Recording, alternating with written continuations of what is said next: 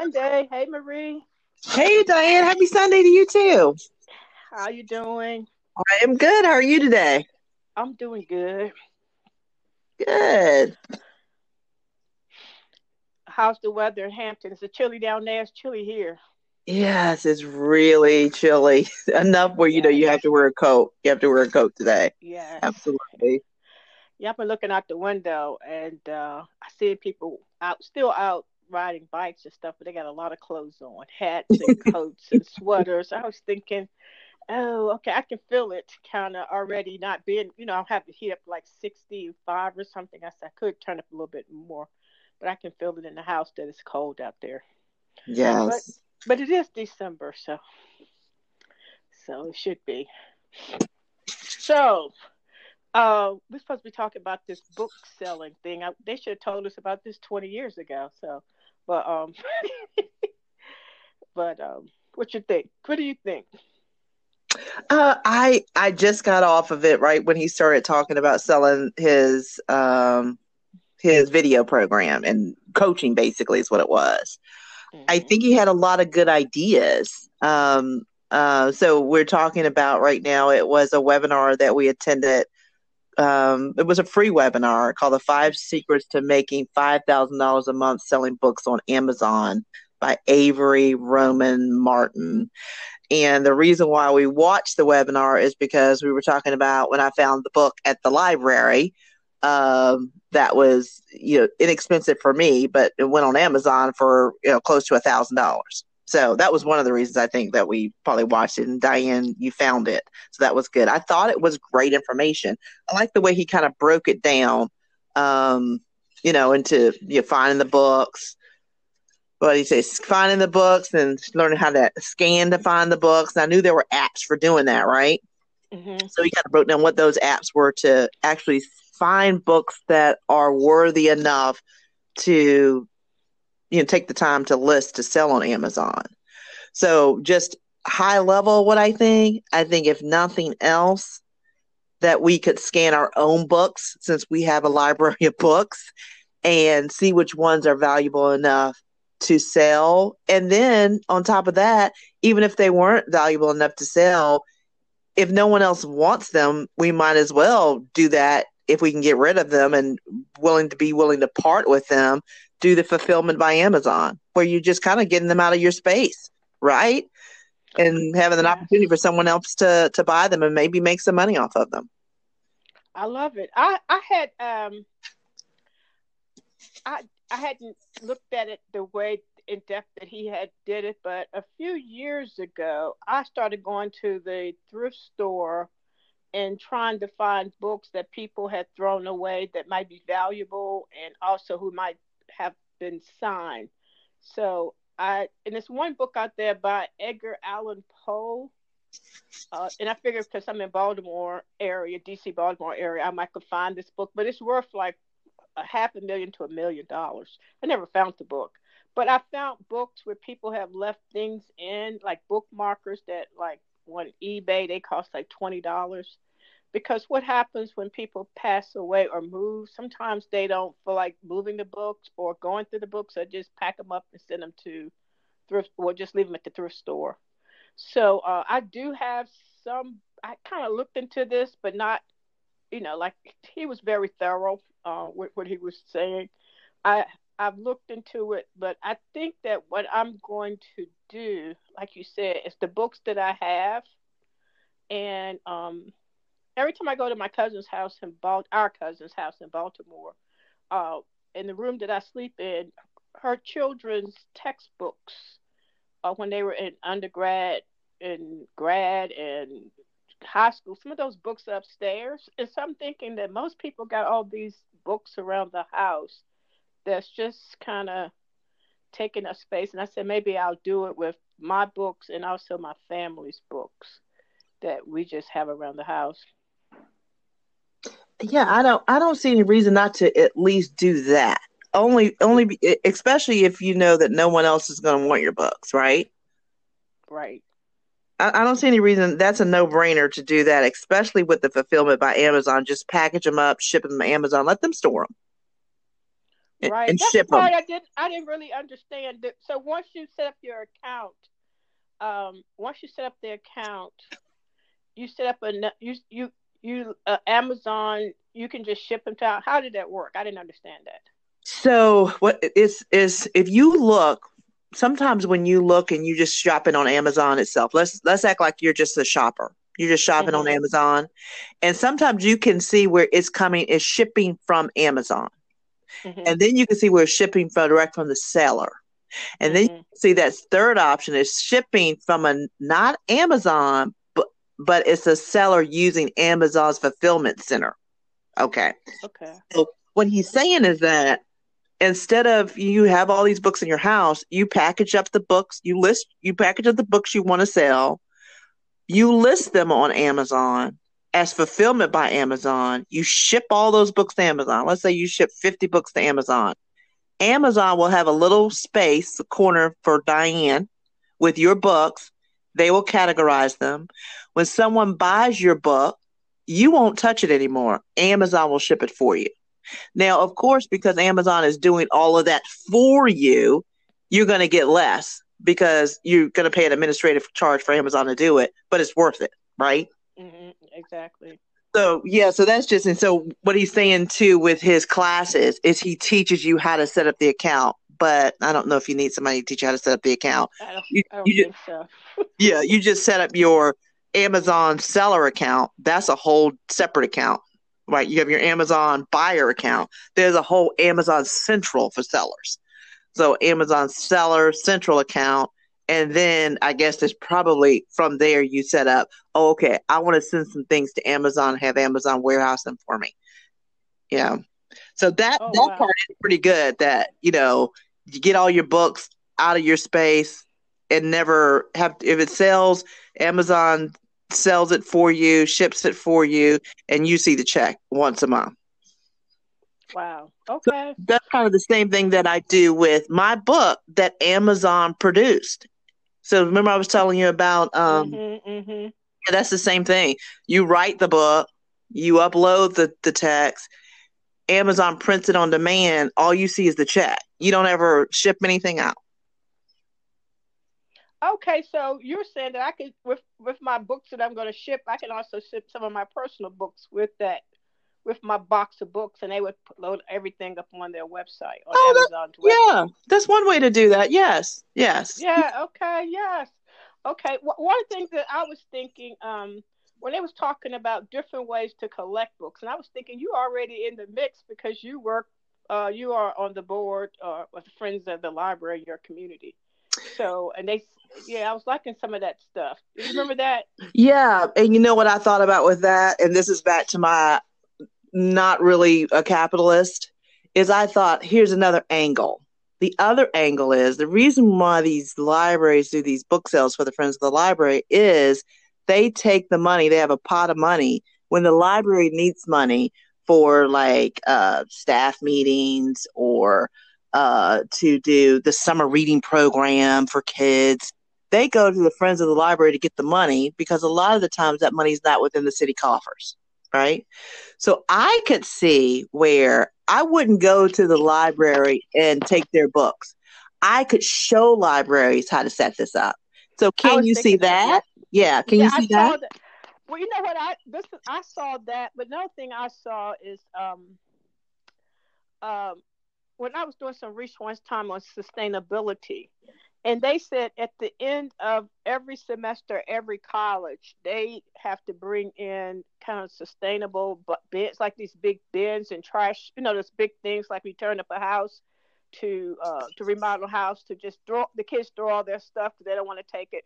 Just Mhm. think if uh, um if if, uh, if we got a group of student or uh, I got a group of undergrad or uh, school kids or any K through whatever 16 and, and show them the business where they can use their own textbooks, their own library books, and they and kids can start their own book businesses online, especially children or young people who are in college or high school kids, that we could train kids how to do it. And I think that instead of, you know, uh, like you said, a capitalist, but how can we create wealth or create young entrepreneurs instead of just throwing things away. Mm-hmm. That now now books are now not only valuable because they're reading, but now you can take this book and, and you know and generate income for your community. You know, like the girls, boys and girls club, right? Or um, you know, or if sorority or fraternity on campus that they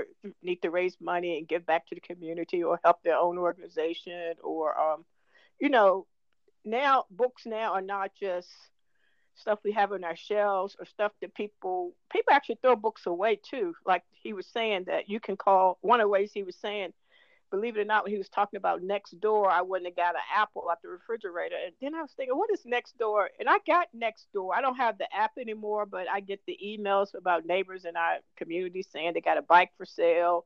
I have this. So I actually have Nextdoor as an app where Nextdoor is just a community app to people in your neighborhood, tell you what's going on, what they have for sale, you know, like they have in our neighborhood, they'll put like, what was that siren about? Why was that fire truck on Fifth Street? You know, and so now I could put out something if I was if I took it to the next level. If anybody have any books, I will pick them up. You know, um, so it's just a, a community app.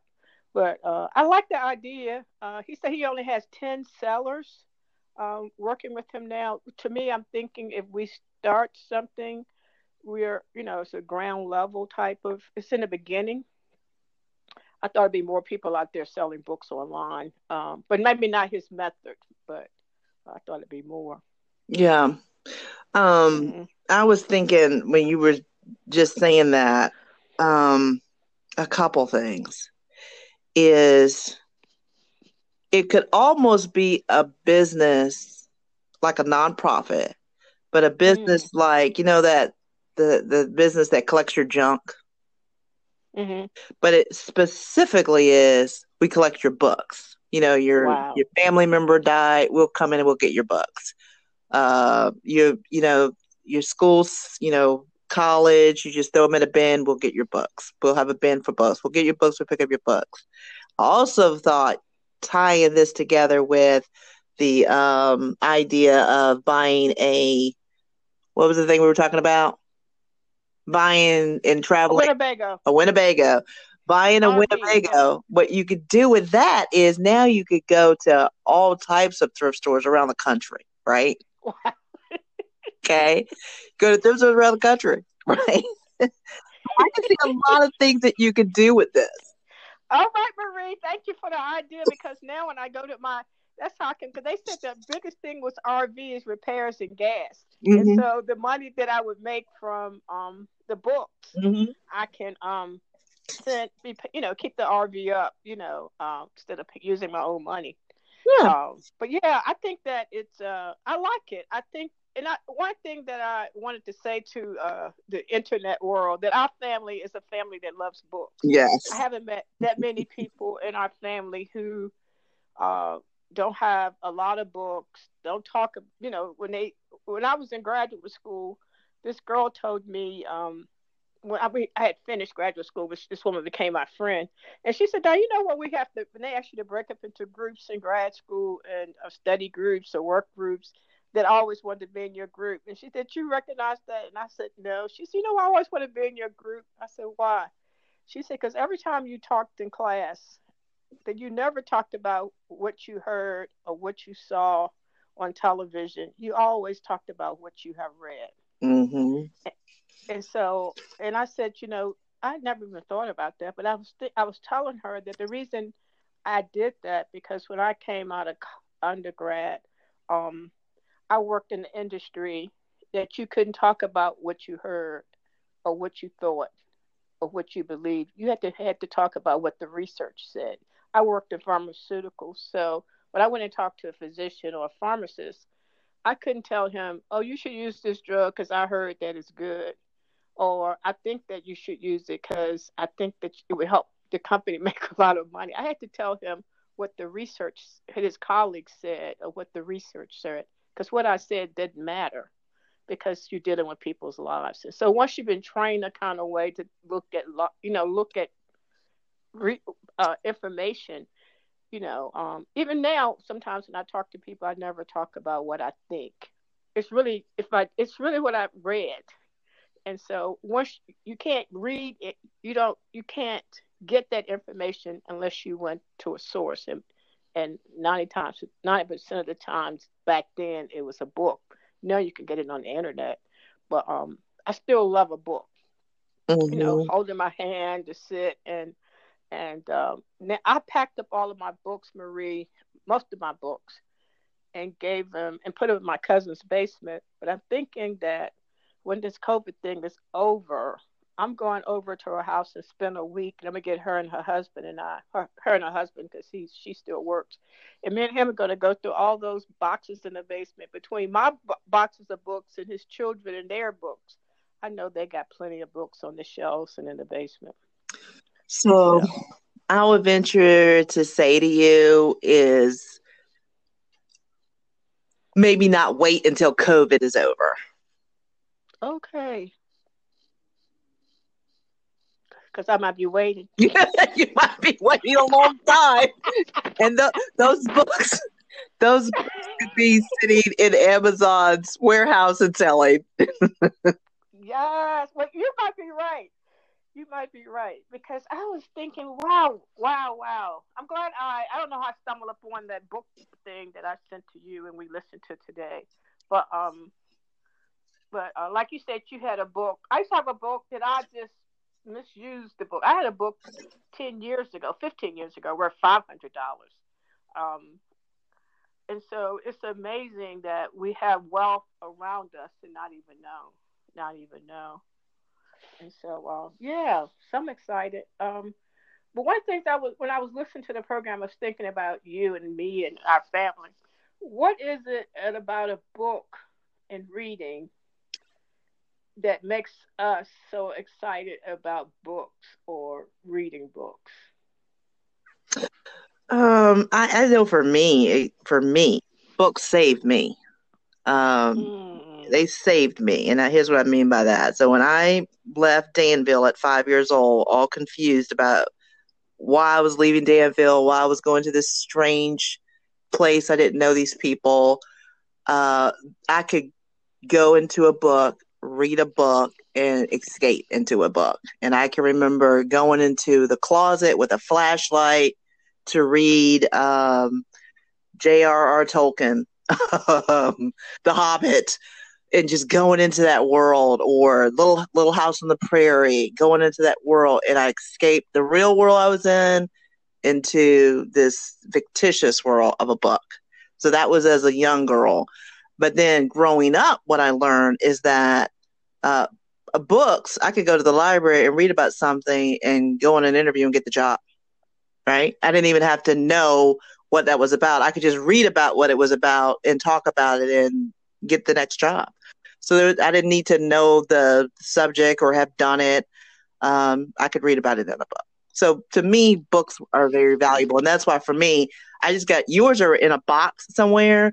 Mine are in the shop, categorized. The first time I've ever had that, so I've got to be able to get rid of the books to depart. You know, allow the books to be shipped somewhere else and someone else get the book. So I might be ready for that, but yeah, books are important to me. I would consider myself a bibliophile, which is someone who's a lover of books. what about you? Yes. Well, I was thinking about when you said uh, going into the uh, uh, it's almost like you, you, you could write a book about a book going into the hiding away to read books. I can't remember loving books as a kid, um, but when you you made me think of something. My cousin, our cousin, her son Ronnie Ronnie Jr. When he was uh, when he was in the first grade, he spent his first grade year with his grandmother in Danville, and um, she was excited to put him in a club at school to read a hundred books I think it was a hundred books throughout the school year. They were they had some type of contest at the school he was at in the first grade to read a hundred books, and he was so excited because I think that between him and his grandmother, he was able to read a hundred books within a school year. And so he was in the first or second grade, I think. And um and now and I always told him, I always think about him when people talk about books because he's able, you know, he's certified as a plumber, electrician, and he said that the reason that he's certified is not that sometimes he knows how to do it yet, but he can read the book and pass the certification test because he knows how to read well and read well enough to pass certified tests.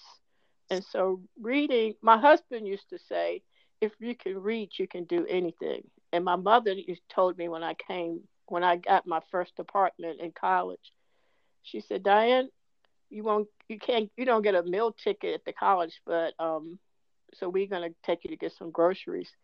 And she said, I never let you cook because I couldn't afford to let you cook and mess up my food. And so I made you watch me cook, or I made, you know, let me cut up a tomato, I mean, a, a potato, or show me how to cut chicken. But she she gave me um, she gave me a recipe book, a cookbook when I got my first apartment, and she said, "Diane, if you can read, you can cook." Mm. And so you can read, so you're going to be able to cook. And I tell people that I still will go online and I still like. Uh, I used to collect. I used to even collect cookbooks. I thought I forgot about that. I used to collect cookbooks because I used to have a whole slew of cookbooks. Because one time we had a yard sale, and this lady came into the yard sale, and she said, "Well, I see y'all got books here. Do y'all have cookbooks?" And my mother and I said, "Just wait a minute." We ran into the basement because I had a collection of cookbooks that I had bought. But I believe that um, I I probably didn't read like you're talking about to escape until uh, I finished college. And when I worked in corporate, I was a minority in corporate. And I was asking God, why did He make me a minority in corporate America and deem me successful? And also, I'm a woman. And so now I'm in a man's field. Um, I'm um, I'm trying to, uh, you know, I'm not the majority race in this field. And so I started asking God because I was, it was too much. I really wanted to just give up. And God told me to read everything about your people and read everything about me that you can find. And then let's talk. So I remember going through the thrift store and just pulling out every book, you know, like uh, W.E.B. Du Bois. I could find um, uh, um, uh, Booker T. You know, Booker T. Washington, and then um, you know, uh, just pulling out all kinds of Bibles and apocryphes and uh, devotionals and hymn books and and um and just started reading. Then I joined a church that they use commentaries and they you know and uh, we stayed we stayed we started in Genesis and Genesis might have took us five years to just walk through Genesis and we're using commentaries and uh, additional reading.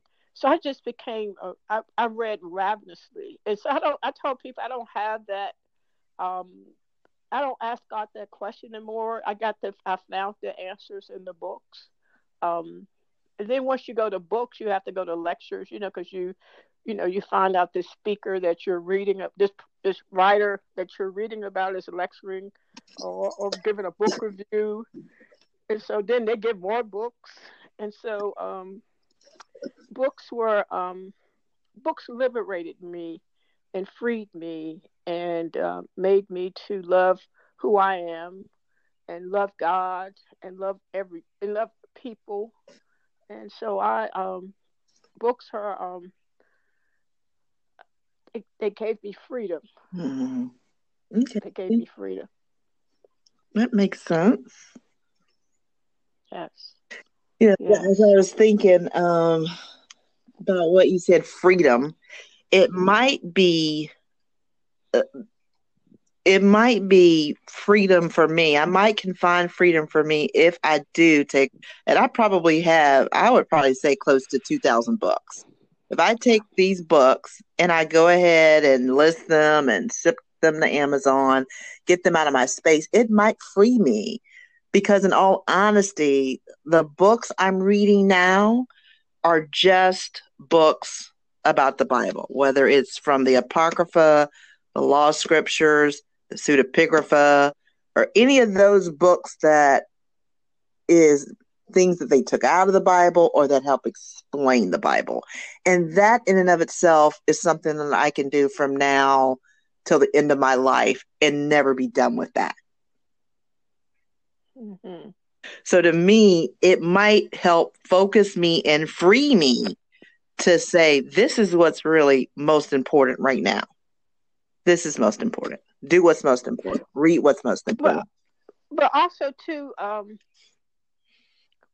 what the thing that I was hearing or I heard when we take our books off our shelves or out of the basement of my cousin's house. I actually have a box of books right now in the living room that I said whenever I move, I'm only going to take these books. But you know what? I'm not even going to take those books. I'm going to give them up because this is why I'm going to give them up. Because somebody else would read them and get that escape or that freedom. Mm-hmm. But they're if they if we never release them, and also too, once you pick a book up and hold it and underline it and do all that stuff, that that's a spirit to me in that book. That you have your spirit when you were reading that book, or, or you know, and that then the spirit of the person who wrote the book now can be passed on to someone else. And so, you know, it's a, um, it's exchanging your heart or your soul or your feelings about this book with someone else. So I'm excited about um, getting rid of my books. You know, at first I wasn't, but now I'm excited that I can um, get not get rid of them, but exchange my the things that the books taught me and gave me to someone else, and let someone else have that. You know, get that experience of experiencing this book because the book to me is not just a read; it's an experience. Um, and every book has and every book has its own experience. And so uh, I'm thinking about what you're saying, and if I recall, because I did do this Amazon put books on Amazon. Oh man, when it first started, probably 10, 15 mm-hmm. years ago, is that I remember there's something on there that talks about, you know, you don't want to put books on there where you've underlined and you're voting it, but it doesn't mean you can't do that. That may be your thing, you know, where it is the experience of the book. You know, someone's already mm-hmm. read it mm-hmm. And they've already highlighted some key points. It could be that as well right? Where when you yeah. list your book, you can show that. You know, you can show a lot of pictures of, you know, of of that. So that's that's yeah. I, I think that's I think that's um you know it might not sell It's just it's just like it, it, lowers the cost of it. I probably does you know, mm-hmm. but somebody might be looking for that. Right. You know, you know you in that and so like since we're not true capitalists, we're not doing it for all about the money. We're doing it to exchange information, to pass the information on, to make somebody else have the same uh, or similar or even better experience with the book. So what you highlighted, I might have skimmed, but you might highlight it, and I might ponder that all day. You know, like, oh wow, that's interesting that she would highlight that. you know, uh, and so I think that um, I'm excited about this. I'm excited about introducing it to um, like like this is something you can actually bring up in your friends meeting um, that you all could do. Yeah, I, I intend to. I, I, intend to really the next time we have a board meeting to really. I'm to tell them the title of the book that I bought for five dollars and the fact that it's selling on Amazon for eight hundred dollars, and for us to look at the quote unquote what we deem special books. You know, put the app on the phone, scan the books, set up an account for the Friends of the Hampton Public Library on Amazon. Exactly. So that, you know, we sit there and we probably make, I don't know, $2,000 a book sale. Well, you know, we probably can still make that plus an additional $5,000 for these special books. So, exactly. And then also, if they wanted to, because the library is the library and they have they have tentacles. Uh, if uh, if you want to tell people to bring people, if they can bring books in to be scanned, and for our you know uh, fund for our community fund and we put those books on our amazon page because because the library have access to a big database of the whole community. And so people sitting at home with shelves of money that people in the community could use for projects in the library because the library like a school they always lose money and um I work for one non not nonprofit. I work for a public relations consulting firm, and they were doing work in South Africa. It's when I was in graduate schools in North Carolina, and um, the head of the organization that worked in South Africa did um, philanthropic work. And one time he visits some school in Durban in South Africa, and they they had a library but with no books. Mm-hmm. They had a school library and no books, mm-hmm. maybe five or six, maybe ten most books on the shelves. And so he came back to the U.S. and asked one of the public school systems in his community to the books that they throw away and the school libraries would they give it to him and he boxed them up and, and which really was a lot of books a shipping container he shipped them to this school in uh, south africa so what we take for granted you know like your library actually uh, not your library all these libraries they actually kind of purge the shelves every year and sell those books but there are libraries in the world that have libraries and little or no books. Well, to be honest with you, they can't when they purge the sell. There's those uh, shelves and sell the books. They can't. They can sell the books, but not tax the sale of the books. So the books they're selling are not books from the library. The books they're selling are donations from the community. Oh, okay, okay, I got you. Mm-hmm. So people just like instead of sending them over to the thrift store, they're just you know put them in a, a space in the library to sell the books at the book Okay. Oh, I didn't know that. Mm-hmm. Okay. So they don't y'all don't actually purge. You actually just using uh use books that your your community have already donated to you all. Yes. Mm-hmm. Yeah. Okay. All right. Well, I think that um, I think that to me, I was then I was listening to the the guy who was uh, teaching or uh, facilitating this uh, webinar that we just got off. That um, I've gone a couple of these probably webinars, two or three of these a month, and I've actually bought some of this stuff, of some of these at these great prices. You know, I love the way people sell. um, that we went through all of that for selling. Mm-hmm. But um, and some of the, I bought some of this stuff, and then when I read through it or buy it, it it would be like, how can how can you actually sell this? You, you, you gave it away already, and then how can you sell this because it's you know it might be a a, a ebook with three pages, and it's stuff you already know. It's like like you said, why would you need them to help you set up an Amazon account? if you if you if you don't know how to set it up, you can Google. You can go on YouTube and Google. I mean, put in how to set up an Amazon book account. You know, and so they would it would take you step by step. But one thing I've learned from going on these type of webinars is that the information that you have and take for granted that you can monetize it if you wanted to because that's all he's doing. Because to me, he's not going to tell me that much more than I can learn on YouTube or just figure out as I do it. You know, but but at least he, you know, I'm not mad with him for doing it. But to me, he has put it in a a, a way that he has monetized it, and he it's a teaching monetizing type of thing. But to me, that most people have something they can teach train and sell someone else that we take it we we think that is is kind of for naught but to me um, it's a lot that we can as individuals people who've been trained by other folks can train other folks to do business. And that's what i was listening to him like why would i buy this? And you kind of all you can do you already walked us through it. I took some, a few notes and all you got to do is just go do it and learn as you do it. But he's taken and made a whole, you know, CDs and workbooks and I'm not mad with them, but I was thinking, you know, I, I don't think that way all the time when I go on these things. I always think great that they monetize their idea.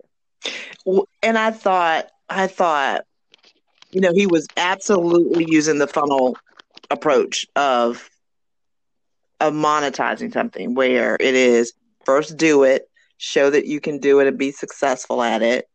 Then tease people with you got to have a teaser, free teaser. Give them a little bit of information, but not all your information for free. and then you set them up for the, the kill where where you tell them you want more information? Well the more information is going to cost you $1500 you don't have to pay $1500 you get paid 397 if you sign up today you know so that's what i text you and said i'm you know i'm done you know i'm good I got it. I don't need any more. Uh, but yeah, I mean, that's what he did. And the thing that I liked that he did that was really interesting uh, was the interaction. So he made it very interactive by, you know, put a one in if you're with me, right? So people are putting a one in, but that what that probably did for him is that also let him know who to keep emailing, who to keep texting, right? mm. most interested people. If you notice, he had about 200 people on that call. 220 people. Wow, I didn't know call. that. Wow. Oh wow, I didn't know that. So the way that you you know at the very end when he started selling, at the very end he started selling, he took away the comment screen on the right and he put up mm-hmm. just the screen about this program, how to buy it, how to get it for however much he was selling it for. And then if you went to the very top, you could see the number of people that were on. It was like 220 you know, and then it kept ratcheting down because people were leaving. Uh, but he had about 220 people on the call. So that's why he kept saying, if 100 people sign up, then I'll give you this special offer. But to me, he did a great job. I mean, I could see where people I would sell, would sign up and, you know, and, but then if you're smart and you have been around for a while, you could look at the pictures of the people who he was saying was doing so well. They didn't look like they were doing so well to me. I mean, they didn't have that look of success to me. Do you know what I'm saying? So you Well, you know what? I I was thinking that, but I was thinking so they're doing well too, but they're not spending it. This is what I was thinking. Those are the people I see because some I I told you I should go to the thrift store and look for books those are the people who've been at the thrift store looking for books with me. And I know they're not looking for books for to read. They're looking for books to sell on Amazon. And so it's a look. And so these are your thrift store shopper look, you know, and I was it's not the uh, uh, you know, the Wall Street pinstripe suit look. But I can't tell Marie because I met those people he had on us thing in the thrift store looking at books. Mm-hmm. Because some people who go to thrift stores and uh, those types of you know secondhand stores, they are not in there to buy more junk to go in their house.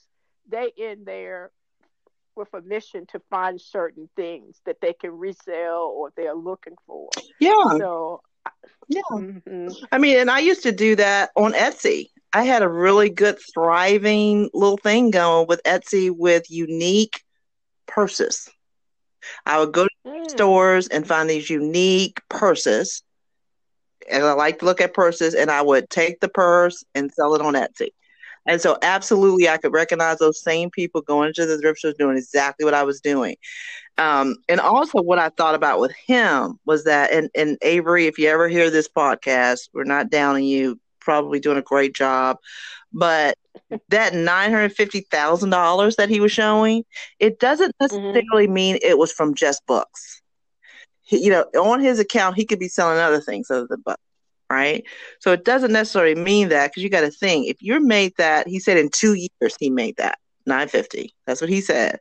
That he obviously someone has told him to find another source of income and you can find that with these cds or these this coaching that type of thing. So if it was that easy so well you wouldn't be willing to have a hundred people text you for one-on-one coaching right? So i mean to me it was great information but then it stopped right there. I, it was no more not going any further for me well, I think that um, I was I was that's what I was going to ask you too. Was that nine hundred some thousand or six hundred some thousand? Is that gross or net or just? So you remember? Or was it gross or net? Yeah. So or was it just you send the books in? If they all the books sell that you have on your your your in your bin at at net at Netflix, I mean at Amazon, if all those things sell, you would make six hundred thousand. But it's not mean that you actually got the six hundred thousand. Is that right? So that nine hundred fifty was his sales. What his profit margin is is he said anywhere between thirty and fifty percent. So think thirty percent of the nine hundred thousand, or the top fifty okay. percent, okay. four hundred thousand dollars. And so then okay. I got to think though, and, and, then he showed, and that kind of works because he showed four hundred and one thousand dollars going into his account. Remember, so it's two different things. So it was what his sales were versus what they transferred into his account. See what I'm saying? So he's got this, mm-hmm. this seller account that says, "Oh, you sold a book for twenty dollars. Okay, great, great. You can see that happening."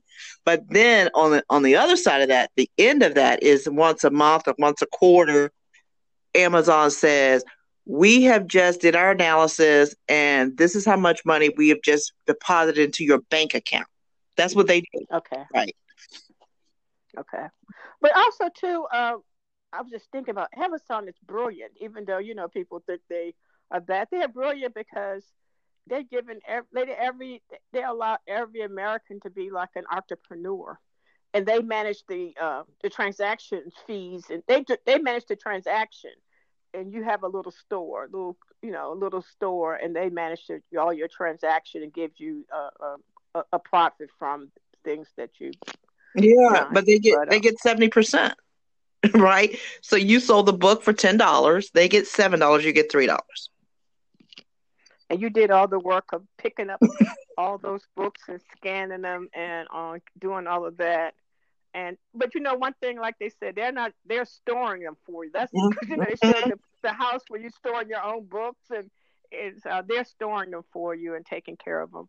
But um, it's um, you know, I think that um, uh, I think for libraries, I think every library should have an Amazon account. Mm-hmm. Uh, public library. I think that every school should get the kids they have a, a, library club where every school has these library the, the school books that they purge that the kids manage mm-hmm. the library um, the, that it could be uh, curriculum you know funds to do stuff at school um, i think that every family who you know when you have a whole bunch of folks in it you know from little kids to adults that's reading and accumulating books that um, they should have an account i think that everyone should have an account. And to me, it's a uh, when I was listening to him talk, I thought about sustainability because people throw books away and they do fill up our uh, landfills, but this is a way that they're recycled, and um, especially textbooks in colleges, because if they if you Google any how many textbooks are thrown away in colleges, a lot of kids don't, you know, because they ain't pay for them, their parents pay for them or some grant paid for them that they just um, they don't walk them down to the bookstore and get see what they can get from. Them. They just throw them in the trash when it's time for school to be over, when class is over, uh, when they were you know on campus. So uh, I think it's a great way for book sustainability in this country. Think about this, Diane. Think about this. This is what I thought about. First, I thought about two things when you were talking, and and I'm not. It's not that I'm not listening to you when you're talking, but it just just kind of like you when I'm talking, it sparks something, right? Mm-hmm, um, mm-hmm. The two things I thought about is that because of the way they rewrote the tax law, these donations don't count anymore. You can't write them off, right? So, you know, people just give things at thrift stores and they don't even, you can't write it off anymore, right? That's number one. So you can throw it away. You might as well throw it away instead of waiting to go pick it up. That's what people are thinking in their mind, right? Number two, think about if there was a, something like, you know, how they have the little libraries like all over town where you can put a book in and take a book out Mm-hmm, mm-hmm, mm-hmm. Think about if there were all over town, all over the country, something similar to um, a mailbox, those little blue mailboxes. Mm-hmm. You put your books in there you don't want. And then this company, that'd be us, pick up the books and sell the books. Oh, I like it. I, you know, I thought about when I was thinking about when he was talking. I thought about all kinds of things. Then I was thinking, this is what I was thinking. I said, you know, I've been trying to always find other little uh, side hustles uh, to do. But I said, you know, who wouldn't want to do a book? You know, uh, we love books because most time when you pick up a book, you're gonna me, not you. I'm gonna say me. Even though I might not want the book, I might still read uh, like a page or the cover or flip it over, see who wrote it. And so just think if I took on this as kind of as a senior citizen, as a side hustle or something else I could do to create income for myself as a supplement, you know, um, my retirement. So I was thinking, yeah, but then if like a business, like who wouldn't want a book business? You know, like this is us, you mm-hmm. know, nerds, you know. who would want to be looking at books all day long? I would. I would love to. Oh yeah, I love that idea, Marie. I think that um, I think that it's a it's an easy business plan book. It's an easy business plan. And then I think that we were just think how many people we employ. You employ the people yeah. who, who set set up the uh, little uh, boxes to pick on the streets to pick to, to store the books. The people, the trucks that got to pick them up. The truck drivers who have to pick them up. The people who have to uh, get them in, scan them, you know, get and box them up and send them to Amazon. That's about ten jobs for some, you know, persons that needs to be working. That's ten jobs. That's right. And um, yeah, and so that's the way I look at. It. You know, it's the way that's uh that's really uh, helping the community and serving the community. But um, yeah, I thought about a lot of things when he was talking. Mm-hmm. Uh, that people that in this country we have so much we don't even value books. We don't even value books because people throw books in the trash can. You can go to any trash can and if you were I, I look at dumpster divers sometimes on um on um uh YouTube, and people people throw away books. You know, uh, and most dumpster divers they don't want them. Um, they'll look at them as oh, it's a box of books. Mm-hmm. it's just a box of books. And like you said, it could be an eight hundred dollar book in there. It could be a two thousand dollar book in that box of books. But because we don't value books, um, you know, they just throw them. But one of the things he did say in the beginning, I don't know the, exact percentage, but it was like a three a, a like ten or twenty percent increase in amount of people that are buying books online since COVID. Yeah, I wrote that down. Um, he said before COVID, people were buying online, you know, twelve percent online. After COVID, mm-hmm. 52 percent online. Wow. Just online online total. Amazon, people were buying on, you know, before COVID, 38% online. After COVID, it's 60% online. Wow. So 60% of the sales for retail is going through Amazon online. And you know, I'm thinking, Diane, I'm thinking in my mind, of one, start with our own books. That's number one. That's a no brainer. Mm-hmm. Number two, there is probably a way to hack this whole thing completely, right? Where, like he was saying, what did he call them? The walruses, king walruses. You know, mm-hmm, really mm-hmm. come up with something like we're thinking a little bit outside the box, like, you know, to really come up with something where people want to send you the books. You know, there's, you know, incentive to send the books, to give you the books, you know. So there is a way there's a way. You just got to think about it. Yeah, it'll come to us. But I think that, um, like you said, we learned the business by selling our own books. And I, I, I thought about what you did say. Um, don't wait till COVID is over. Go to my cousin's house and get my books on to Amazon mm-hmm. um, because they just sit in the basement. And um, it's just you know it might be uh might be my down payment to my RV or my RV paid in full right in the basement. That's right. just you know that's like sitting on extra cash that I didn't think about, and um and you know what I just thought about? You know, not only thrift stores, they don't well because of COVID we don't do it. I actually also go to a lot of um flea markets and people have flea markets and uh, uh, books at the flea market. And one of my friends, he actually um, he's found he showed me like um, like uh, real ex- rare African American books and and albums that he's found at the flea markets.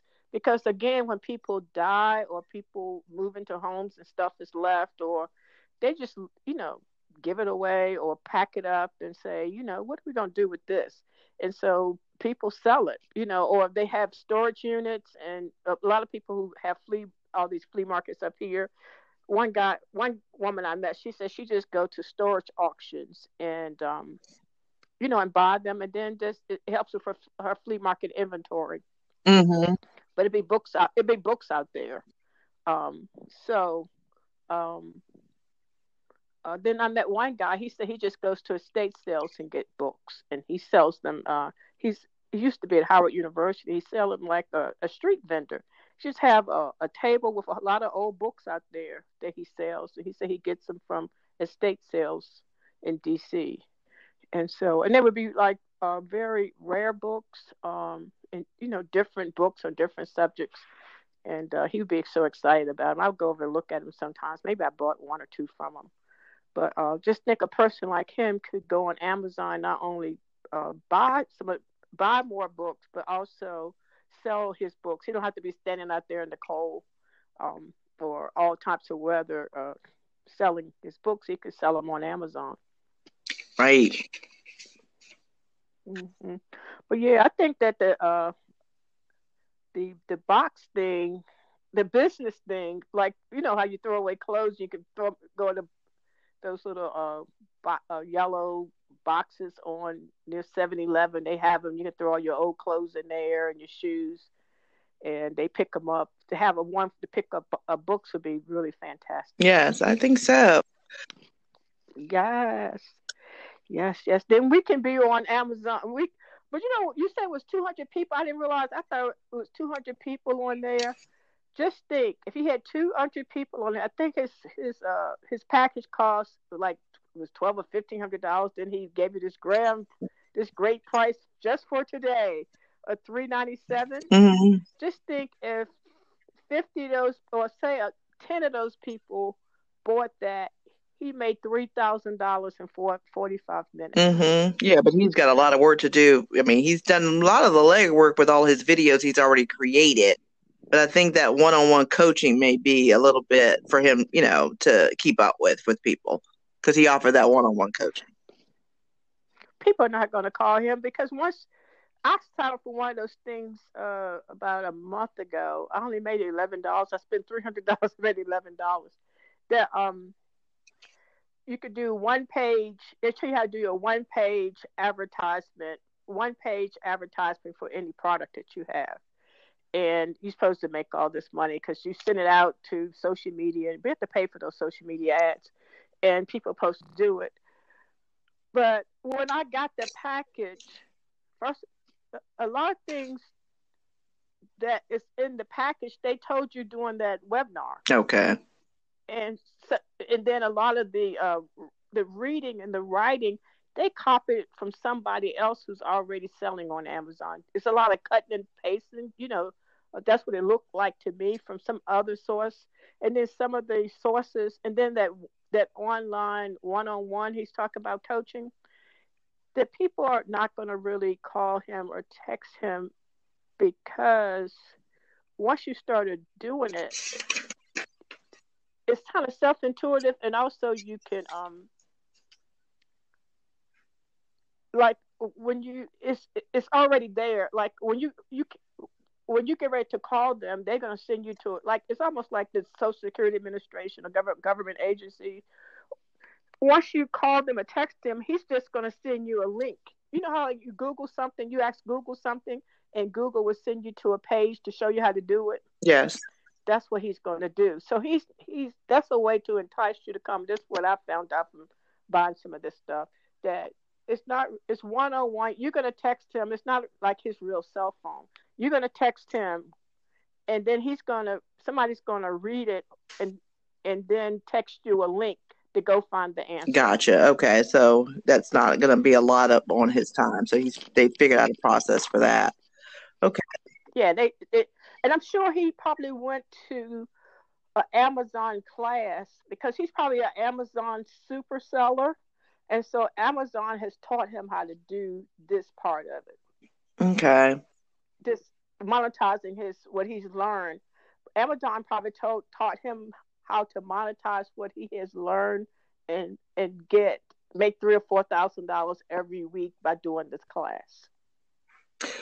So, just in case there's anybody out there that's interested, um, you don't have to take really go to the webinar unless you want to. It was free, but you're interested in in selling your books on Amazon. Uh, what he talked about, it was like five different things to do. First, you got to you have to scan your books.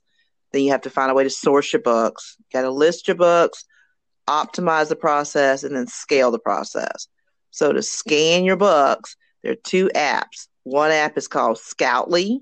The other app is Scout IQ. So you put you download those apps, you scan the books, and they'll show you which books are profitable. If it shows up in green, it would show you what the profit was of selling it on Amazon. So I think that's really key.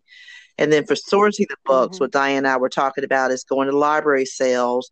And he was kind of talking about getting in good with like the best of the friends of the library so you can I didn't like what he was saying, you know, help them set up and you kind of scan your books at that time. But basically, if you go to library sales, kind of like I did, you could find good books and scan the books at that time. Also, thrift stores. He was talking about the back room, you know, going to find some the manager at the book at the thrift store, see if you can go to the back room and scan the books. But you could just go to thrift stores and scan your books. And then he was talking about Nextdoor, which you know it's an app for your community, so it only work in your community, where you can tell them that you know, you would pick up their books for free. That's how you can get books. So that's the finding the books.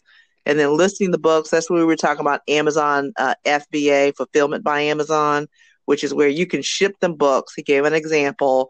You can ship 50 pounds of books for less than $12. So you're paying the shipping you're paying is just to ship the books to Amazon. You're not paying the shipping to ship every book out to the people who sell the book. You sell the books to. Amazon will pay that. So then the optimization of all of that is that you have a Amazon Prime account. And when you have an Amazon Prime account, then all the sales that, you know, your sales of your books will be check.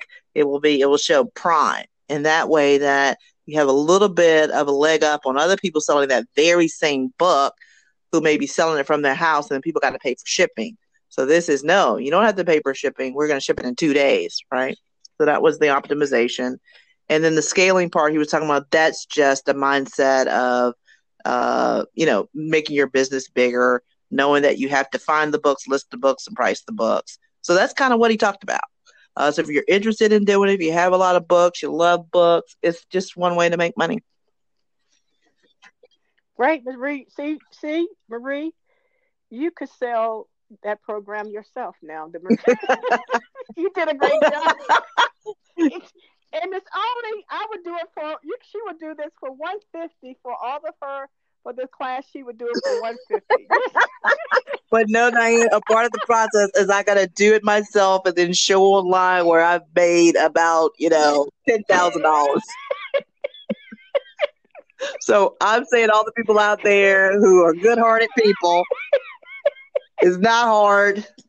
Don't think it's hard, but you don't have to pay a, a person a lot of money to do it. Uh, is, no. but it is something that you know it's an opportunity for you to make money on the side doing something that you might enjoy doing. Great. All right, girl, we did another one. Yes, we did. Uh, uh, yes, I love this one too. All right, well, have a great week and um, enjoy the rest of this uh, 20. You too, Diane, and uh, another episode of Cousins Dropping Knowledge. Yes. All right. Good night.